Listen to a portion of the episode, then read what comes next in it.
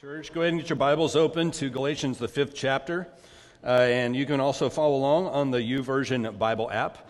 Uh, go there and then do something.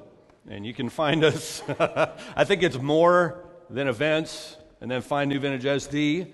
And you can follow along with us uh, uh this morning as we go through. Uh, we're going to be talking about the Holy Spirit. And let me just sum up this text for you uh, in a sentence, actually, just a few words, even. You need God. Amen. I need God. Amen. Anybody who's not here, they need God too. The city we're living in needs God more than we can possibly imagine. Okay, we need the Lord more than you know. Now, God has a way of letting us know that from time to time, or life teaches it to us. Because eventually, something will call upon us that takes more power than we have. It takes more patience than we have. It takes more energy than we have. It takes more love than we have, just in our good old human flesh. And we all of a sudden realize that our willpower is a lousy substitute for the power of God's Spirit. And so, Paul, after going through oh, five and a half chapters of talking to us about the futility of trying to live your life by the law, gets around to saying, look, if you really don't want to gratify the desires of the flesh, and if you want to live a life that is full of power, if you want the courage that only God can provide, then only God can provide it. The law can't provide it. Your willpower cannot provide it. And so in Galatians chapter 5, he says, in, to sum it all up, you need God more than you know. You need Him.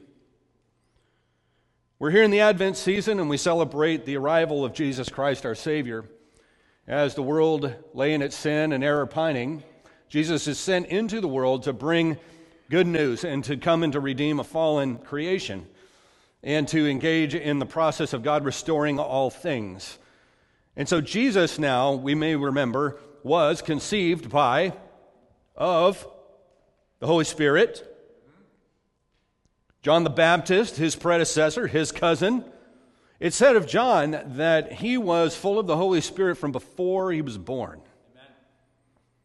Now, those two, quite a sight to behold. Those two guys, repeatedly throughout their ministry, they're spoken of as full of the Holy Spirit. And what you see is, as they're full of the Holy Spirit, often what they're doing is they're saying something that most people would not have the guts to say. They're doing something that is uncommon in its boldness. And so, if you're looking for what the Holy Spirit does, boldness is toward the top of the list in the New Testament. Throughout their ministries, they're told to be full of the Holy Spirit. And so, it's appropriate that here, as we enter into the Christmas season, that we speak of the Holy Spirit's presence in our own lives now, if you're not familiar with the Holy Spirit, no idea what I'm talking about. The Holy Spirit is God. Uh, God is triune, three persons, equal. The Holy Spirit is one of those. You have Father, Son, Spirit. So the Holy Spirit is God. When you hear me say the word, the power of the Holy Spirit, I'm saying the power of God. Many associate the Holy Spirit when they read the Bible or what they've heard of the Bible, primarily with what you might call the miraculous gifts of the Holy Spirit. But the Holy Spirit's ministry, primarily in the New Testament, is really that of empowerment to live out the gospel in ways that one could not do without Him. It's the indwelling power and presence of God, so wonderful, so powerful, then in John 16, 7, Jesus says something most curious. He says, It's good that I should go, for until I go, the advocate, that's how he's referring to the Holy Spirit in that passage, the advocate can't come to you. Saying, in essence, that the only thing better than having Christ among you is Christ within you. The Holy Spirit is seen by some as kind of his crazy uncle that you invite to the uh, proverbial Christmas party because you know he's part of the family and you know he ought to be there, but you're not really sure what he's going to do.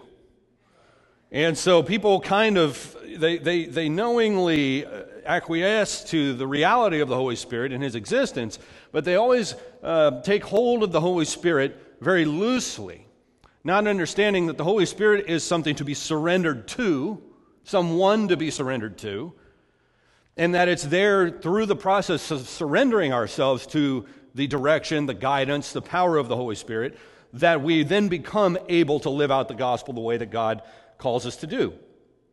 In Galatians 5:16, we're going to read uh, 5:16 through 18 first, and then we're going to chart the course through that.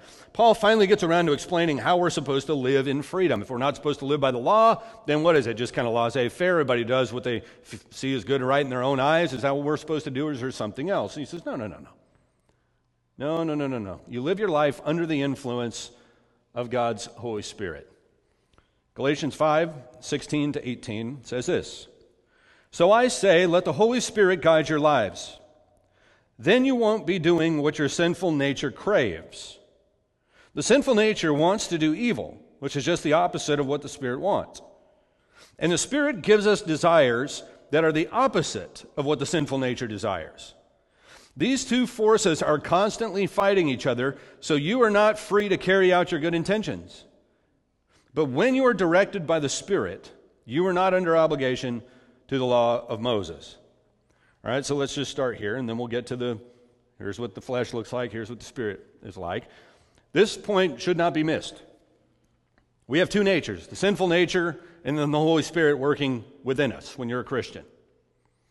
So you've probably had that particular quandary where you know what you ought to do, but you really don't want to do it. You don't want to eat that, but you really do. You want to say this, but you know you shouldn't. You want to do that, but you know, I really shouldn't do that. And sometimes, depending on the ball field you're playing on, those decisions be life and death, heaven and hell. I mean, big time decisions, right? Those decisions and that tug of war that goes on internally, Paul acknowledges readily. And he says, We have a sinful nature.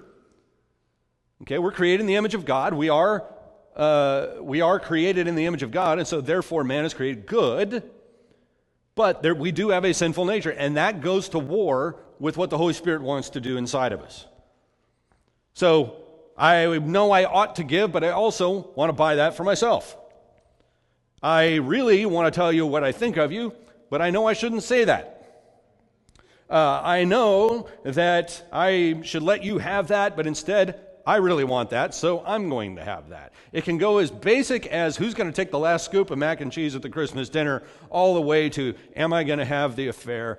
Am I going to go uh, spend that and in so doing put myself in real financial peril? Am I going to walk out on my family? Am I going to walk out on my church? Am I going to walk out? I mean, it just gets the circumstances behind this can get huge. And what Paul says to us here walk by the Spirit and you won't gratify the desires of the flesh. He's saying that in the cosmic arm wrestling match of power, the Holy Spirit is stronger than your flesh. That the one who is in you is greater than the one who's in the world. And that when you believe that, and when you're walking by the power of the Spirit, then you're not under the law. That answers the question of, well, how do I live righteously then if I'm not following the law? Because you're living by the Spirit. The very power and presence of God is directing your steps. So, therefore, law is a kind of a crummy substitute for life in the Spirit. A good offense is the best defense, might be another way to put it very simply. Walking by the Spirit keeps us from gratifying the desires of the flesh. Now, we need to understand we're talking about the surrender to the Holy Spirit, not, not willpower.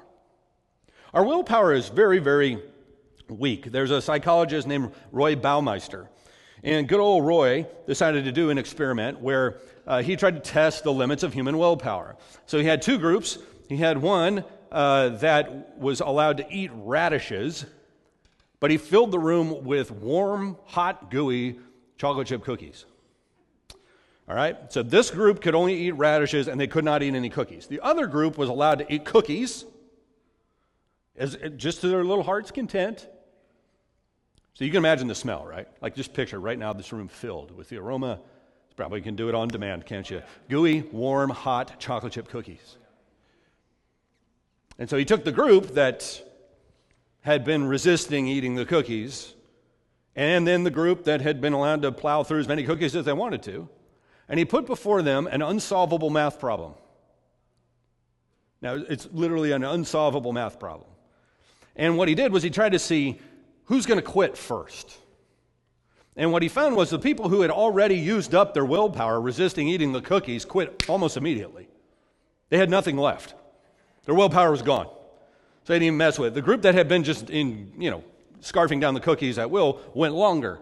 And his point in doing it was that you actually have, I have a finite amount of willpower.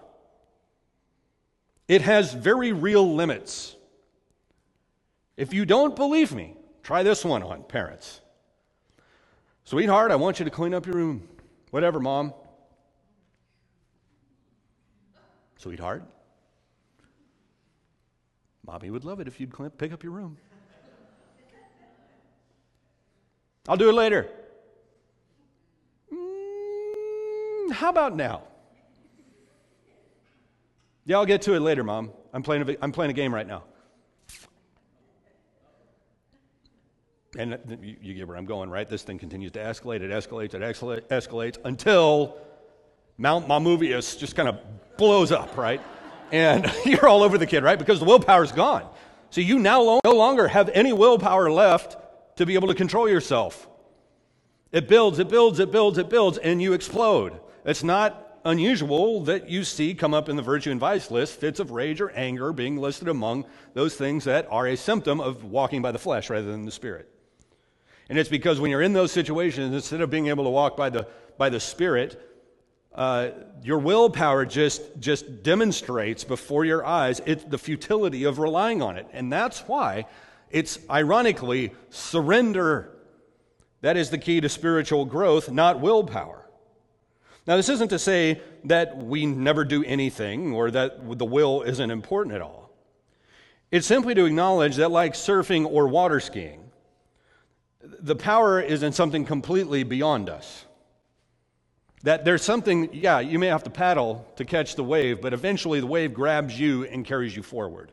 That's kind of the picture. You're walking by the Spirit, and thus you don't gratify the desires of the flesh. It's like a, a ginormous wave that you're riding, and here comes your little, you know, uh, flesh right here, and the wave just absolutely overcomes it. Walk by the Spirit, and you won't gratify the desires of the flesh.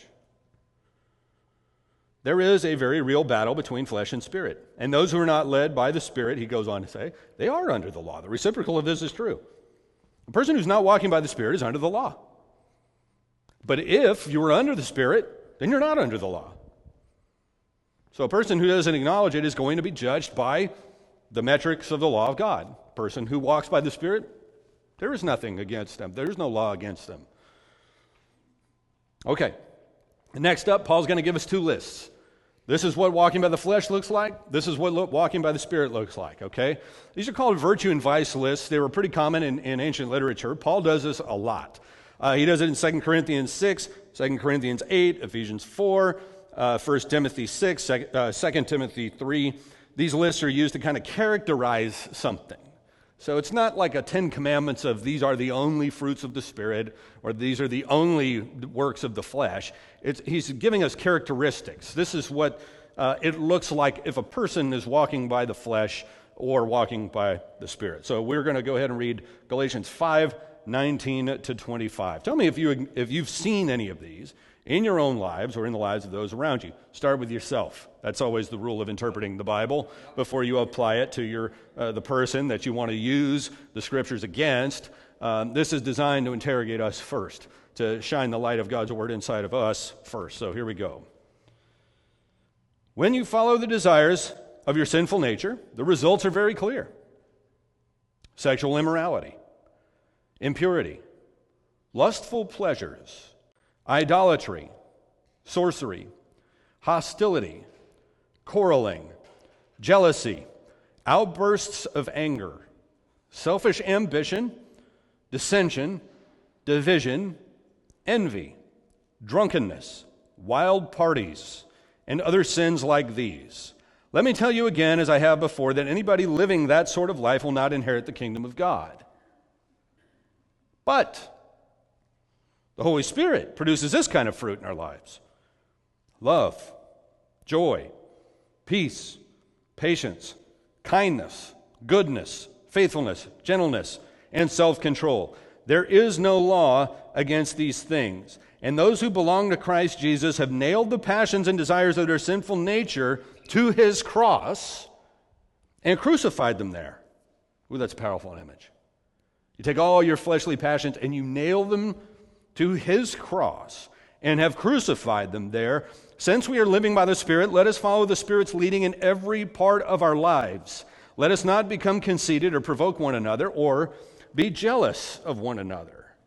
Now, in both of these lists, one of the things you're going to notice is it's kind of focused on the way that we treat other people for the most part. Um, there are some things, lusts and such, but there's a lot of stuff about envy and fits of rage and quarrelsomeness and, and things like that. And that's because right before this, Paul's talked about uh, how important it is that the law, well, that the law is summed up in a word love your neighbor as yourself. So we're meant to hear these as a description of life in the spirit versus life in the flesh. So let me ask you when somebody asks you how your spiritual life is doing, where do you go? Like, how do you measure that? Uh, we've talked a little bit about this already in this series. Do you, do you automatically to here's how often I've prayed recently? Uh, here's how often I've read my Bible recently. Um, Paul would give us a measure like this, like that list of the fruit of the Spirit. When somebody asks you how your spiritual life is doing, perhaps, we should think first of to what extent our lives are under the influence of the Holy Spirit. We should think about to what extent the Spirit's fruit is being born in our lives before jumping to the practices that help cultivate the fruit. Look for the source of the fruit and look for the fruit itself. So when somebody asks me how my walk with Christ is going, it's, it's very tempting for me to automatically look at the, the spiritual practices uh, prayer? And am I doing any quiet times? Am I reading the Bible enough? Am I doing these kinds of things? Am I serving? Am I giving? Am I doing these sorts of things? Okay? And it's not that by any means that those are unimportant. They're all good questions that somebody should ask, but they're not the first ones that should be asked. The best questions to answer the question, How is your spiritual life going? are questions like this Am I becoming a more patient person? Is God empowering me to be a more self controlled person? Am I living a joyful life, regardless of my circumstances? After all, it's God's Spirit that gives joy, not circumstances, right? It's fruit of the Spirit. Now, for churches, it works the same way. You want to gauge the spiritual health of a church, you don't just look at how many ministries they're involved in, you don't just look at, at are they a people of the book, it's not that that stuff's not important. It's that you need to look for things like is there evidence of joy? I've seen a lot of big churches that are completely joy free. The frozen chosen, as they call them uh, in some tribes, that, that's a very real dynamic. I mean, zero patience. And so I wonder if when, you, when we look at things, if we're using the right measuring stick. You know, it's like somebody going, How tall are you? And you say, Three liters. you know, you're using the wrong metric to measure yourself. You know? Uh, when what God wants to know is, How surrendered are you to me? Not how much stuff are you doing for me. Are you surrendered to me? Do I have you? Do I have your heart? Heart, mind, soul, strength. How surrendered are you to me? That's the big question for each person. And then for the church, the question becomes okay, how surrendered is the church to the reign of God's Spirit within it? And the way you answer that is to take a look at the list. It's just a symptom list. It's not designed to become a new codified law that we do, but it's, it's something that Scripture gives us as a guide love, joy, peace, patience, kindness, goodness, gentleness, faithfulness, self control. I mean, does that characterize us? Not just you as a person, that's important. We should start there. But then beyond that, the spiritual disciplines like prayer, worship, Bible study, giving, all those things are great and they help us cultivate life with God, but they are not themselves life with God. Life with God, walking by the Spirit, if you will, led by the Spirit, leads us to prayer, Bible study. Because I'm surrendered to the Spirit of God, I actually develop an appetite for Scripture, an appetite for prayer. I want to be with my Heavenly Father. I want to spend time with God. And as I do, guess what? I become more joyful and more patient and more peaceful and all of these things. But I develop an appetite for the things of God. And if we don't, then we end up kind of slowly, if it just comes down to obeying and getting the little practices in, um, we can mistake the fruit for the actual means by which we obtain the fruit. John Ortberg tells this story. He says, A friend of mine recently graduated from one of the service academies where they're very serious about the clean your room rule. Sometimes my friend got ink marks on the wall that couldn't come out. And so he would just chip the plaster off. Pretty smart, actually. He says the inspectors would give demerits for ink marks, but they figured missing chunks of plaster was some sort of construction problem. So the rules ended up encouraging the slow demolition of the room. You see where he's going with that? Like, you can just keep chipping the plaster off because you, you know, the, the, way that we measure things and the way we inspect things is off. And I don't want to be like those people in Matthew 25 who get to the judgment seat of God and realize that I measure myself by all the wrong criteria. How heavy are you? Six feet, three inches. That's not what he's looking for. If you get to the end, you read your Bible all day long, and you did all that, do you know there are people, I know them, you probably do too. There are a lot of people read the Bible a lot, pray a lot, do all these sorts of things, and they're just mean. They're mean people. So they please God by doing the task of reading the Bible rather than letting the Bible penetrate their very soul and spirit? Rather than acknowledging the God to whom the scriptures point, the Holy Spirit the scripture points to? You know, I hope we're getting what Paul's saying. He says, listen, this is what God has in mind for you.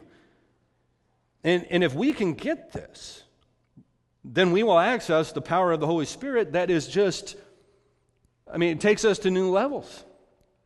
I mean, in our walk with Christ.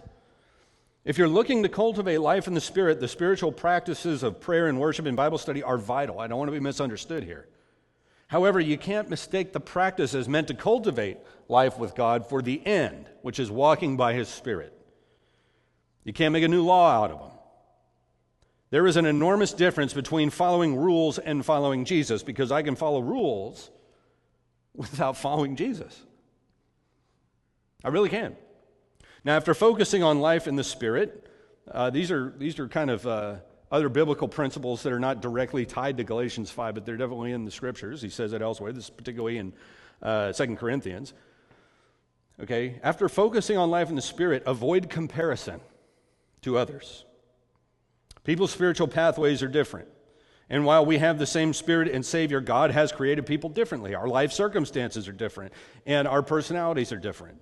Comparing ourselves with others can do real harm to us, real harm.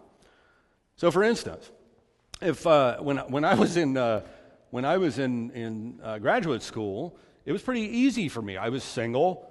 Uh, I had no, no wife, no kids, um, and and could get by on very little sleep at the time. So it was pretty easy for me to get up and spend an hour a day in the Word of God, no problem, right? Well, and I could look at others who had like you know four kids, they worked full time, they had all this, and go, boy, well, you know, I spend an hour in the in the Word every day. They don't. You know, without even noticing that sometimes the work that they're doing, loving and caring for their children, is also an act of service unto the Lord.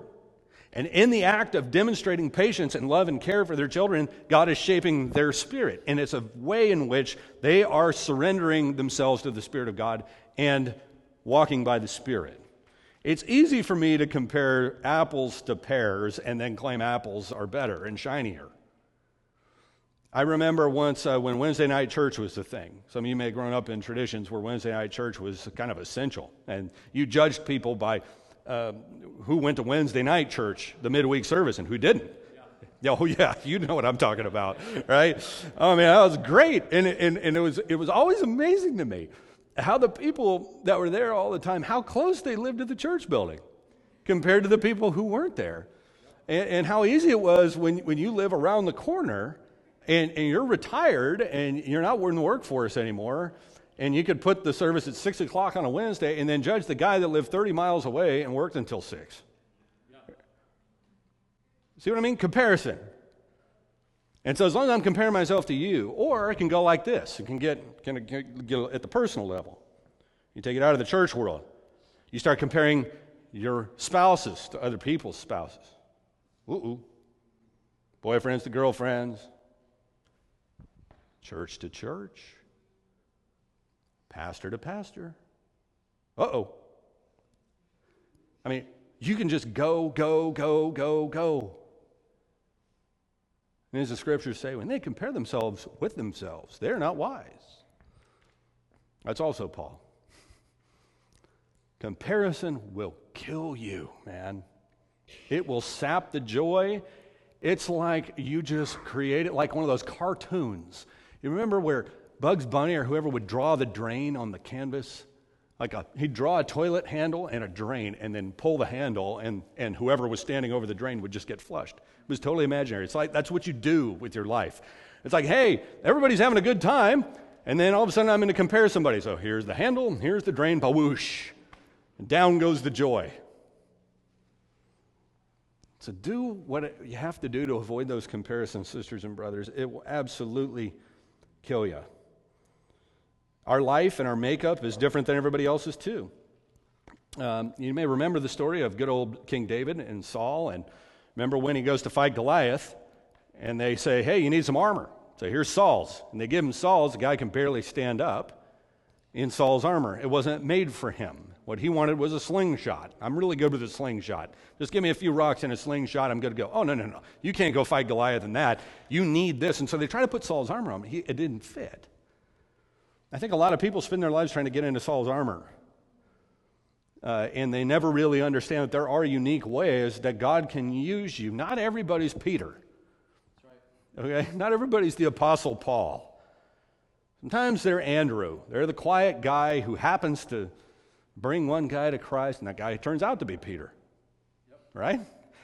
God uses all sorts of people. Some people are mighty, uh, you know, with the, with the tongue. I mean, they can go preach with the best of them. Some people are great at serving the Lord. Some people have been given great minds to serve the Lord with. Some people get the whole stinking package, and we hate those people, don't we?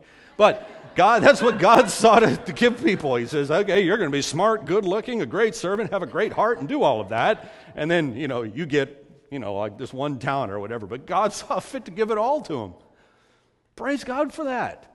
But don't compare yourself to that person.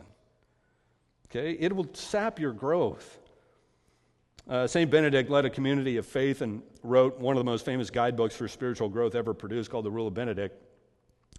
But he built some flexibility into it. In the, in the Rule of Benedict, he writes uh, how the abbot must treat, treat each soul differently. And he says, One he must coax, another scold, another persuade, according to each one's character and understanding. Thus, he must adjust and adapt himself to all. Now, there's another way to gauge your spiritual growth. Um, plug something in, is the way I could word it. Now, I'm a, this is the parable of the hair dryer. I, I live in a house with four women okay? Uh, yeah, it's a challenge. It's beautiful, but it's a challenge at times, especially when it comes time to get ready. I got a wife, three daughters, two of which are teenagers right now, which means even though we actually have three bathrooms in the house, we need eight. Okay? Uh, it is, it, I'm not, I mean, it is, it is normal for me to need to get into a bathroom, and all of them are, are booked solid for the, for the next hour, okay? Well, another thing that's in very short supply, no matter how many we seem to own, are hair dryers. So we get into this occasionally, and I have mine. Mine is like an olive green. Okay, it's a nice manly color. Occasionally, it goes missing. Now, I'm one of these guys, I plug my thing in and I leave it there. I don't even bother to put it in the drawer. It just stays plugged into the wall right there. I want to know where everything is so I can go in, boom, boom, boom, boom, boom, I'm out. Okay? When it's gone, the first thing that is said is, Well, you must have put it somewhere. No. yeah, I, I put it there. It stays there, okay? I did not put it anywhere. Who took it is the right question. Somebody moved it. The next stage is, uh, Here, use this one. And then I'm handed like a pink hair dryer. I ain't using that. I'm not using it. It's occasionally, as a guy, you just got to draw the line somewhere and say, I'm not blowing my hair with a pink hair dryer. It's the same air. It's not. A pink hair dryer, I'm convinced, blows different air than an olive green. I need my olive green hair dryer. All right? Well, here's what will happen is occasionally you get the whole family together, everybody starts blowing their hair at the same time. What happens? Blow circuit. Boom. Exactly. Yep. Yep. So you got to know where the fuse box is if you got four, three daughters and a wife, and everybody's getting ready at the same time, right? Because the power required, okay, is greater than the source of the power. see what I'm saying? Now, hopefully, you can see where I'm about to go with this. If you want to know where your life is at and where your spiritual life is, plug something in. It's not how you feel that judges it. Plug in something that requires real power do something that actually requires something of you, that would make you have to stretch, and see what happens. Meltdown? Total short circuit? I'm about to get real personal here for a second. We got to be real and acknowledge the fact that sometimes when people make their decision about where they're going to go to church, they don't want to pick first a church where a lot is going to be required of them. Who wants that? Hey, sign up for this. This is going to require a lot. I mean, when's the last time you signed up for anything like that? Everybody's trying to get rid of responsibilities. Everything's about being simple, essentialist, making sure that you have your morning routine, your meditation in the morning your morning five. Make it simple. And look, simple's got its place, don't get me wrong. But it's really hard to know if you're walking by the Spirit if the life you're living doesn't require the Spirit because it doesn't require any power. See, churches are the same way. I think a lot of reason that churches don't, don't even, I, I don't want to like blow our own, own, horn here or something like that, but I, I want to commend some of, of you and the leadership of the church for being willing to plug in something the size of that project. Because that requires a heck of a lot of power. okay, that's like, uh, you know, that's like plugging in a small city at the same time. Okay, that takes real power. And so if you don't, if you look at things and you go, I don't know if we've got the power to pull that off, spiritually speaking, then you just don't do it. But if you feel like God's called you to do it, part of what it means to walk by the Spirit is to simply say, We believe God has called us to do it.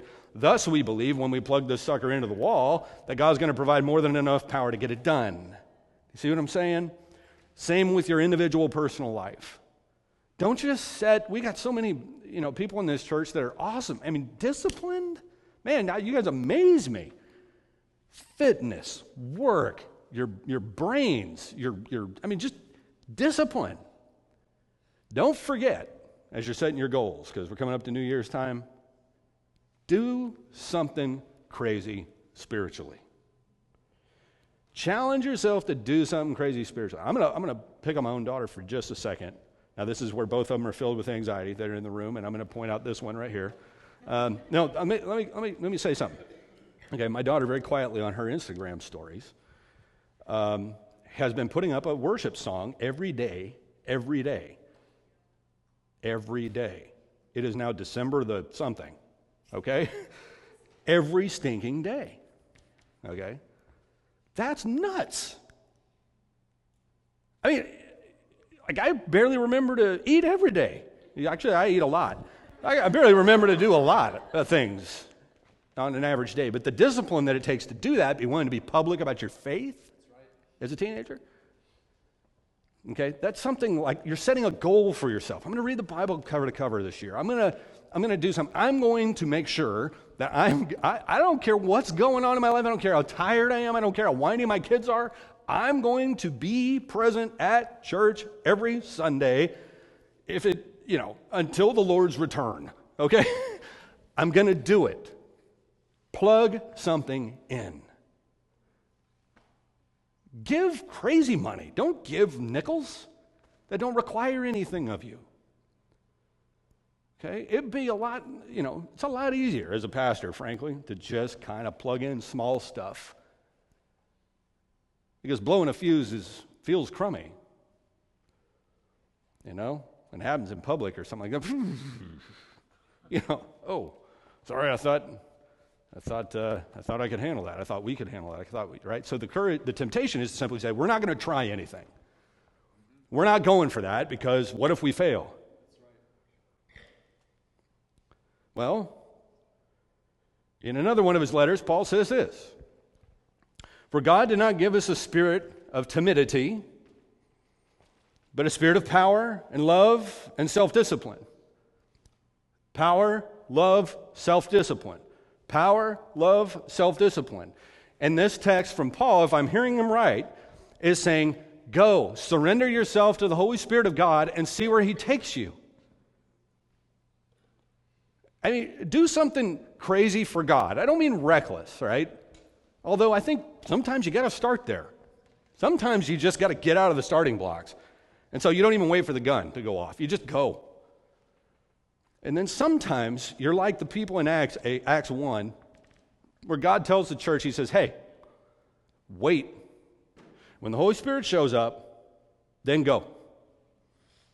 And you're going to be my witnesses Jerusalem, Judea, Samaria, and the ends of the earth. And that, they had no idea what they were getting themselves into. And he said, You're going to need the power that only the Spirit can provide. So you need to wait for him because what you're about to do is going to require supernatural power. So don't go without the power, or you're just going to go, Ooh. you're going to blow a fuse. Trait of the Spirit boldness. Here are a few greatest hits Jesus, full of the Holy Spirit, entered the temple and he saw the money changers there and he turned the tables over. John the Baptist, full of the Holy Spirit, got up and had a few things to say to the Pharisees. Stephen, full of the Holy Spirit, it said, gets up and decides he has something to say as well. You stiff necked, uncircumcised in heart and ears, and the next thing you know, he's stoned to death. That's sometimes where the Holy Spirit takes you. And then there are other times where it's just the simple fruit of the Spirit being borne in the quiet witness of parents who are willing to, uh, to, to, to, to um, offer their children as a living sacrifice to God. Amen. And to do that consistently and faithfully. And then sometimes it's, the, it's Peter at Pentecost, full of the Holy Spirit, getting up and preaching that amazing sermon that he did. Sometimes it's Paul and Silas sitting in a jail full of the Holy Spirit singing hymns, even as they're rotting away in prison. Fruit grows same way fruit grows out here on earth. Needs light, needs minerals, needs water. But if we live by the Spirit, let us also walk in the Spirit. It says Galatians 5:25. Now, the Lord is the Spirit, and where the Spirit of the Lord is, there is freedom. 2 Corinthians 3:17. And we believe, sisters and brothers, we've said through our presence here, through our taking of communion, and what we're about to do when we go down and sign that stage. If you put a person's name on that stage, please pray for them. Don't just do it and walk away. You're saying by signing their name that I believe God can do something here. You're plugging something in right? Our church going to plug something in. You're going to see two things down there. You're going to see we're going to sign the front of the stage, and then there are going to be a couple of steel beams in the back. Those are going to go up and over what's called the proscenium. I was told I needed to explain what that is. That's an arch basically that goes over the stage. So whenever you're in that room going forward, you will see the front of the stage, and you'll know what's there. And then up and over the stage, you'll know what's there. Scripture, a blessing, the name of a friend that, and, and I know because I was there when, the, when we did it the first time at Juniper. I, I think I've counted at least four of you that were written on that stage that day and ended up coming to the Lord because you had a friend that cared enough about you to pray for you, to ask that God come into your life and wreck shop in all the right ways. So here's what I would like to do, sisters and brothers. In the spirit of asking the Holy Spirit to break loose among us, uh, we're going to close in prayer. Um, and I'm going to ask us to stand in a second. Um, if there are some of you who the Spirit moves to uh, stick around and help tear down a little bit so that the people who normally do tear down can actually go do that uh, a little bit faster, that would be great. If you don't know where in the world we're talking about, uh, it's this simple. Simple to me because I live here, but uh, Valley Parkway runs right here behind me. The next street over is Grand. So you go to that one, and then you go that way. And you'll see it. It's the big blast zone looking thing with the, uh, and you'll see a bunch of weird people walking around there very shortly. Um, but I hope, sisters and brothers, what you're going to uh, see today, uh, this is the last, this is the last moment right before they pour all the concrete everywhere. So it's the stage, it's the floor inside the Ritz, and it's the foundation slab for the 301, the, the corner, okay? Uh, and by the time that you come back from Christmas or whatever, you're going to start seeing outdoor steel going up on the outside. You'll see some of the steel's already going up inside the, the Ritz. Um, but just look at it as, again, it's, it's a work in progress. It's a metaphor in some ways for us. God's working on us, and He's building us into something great. I have no doubt about it.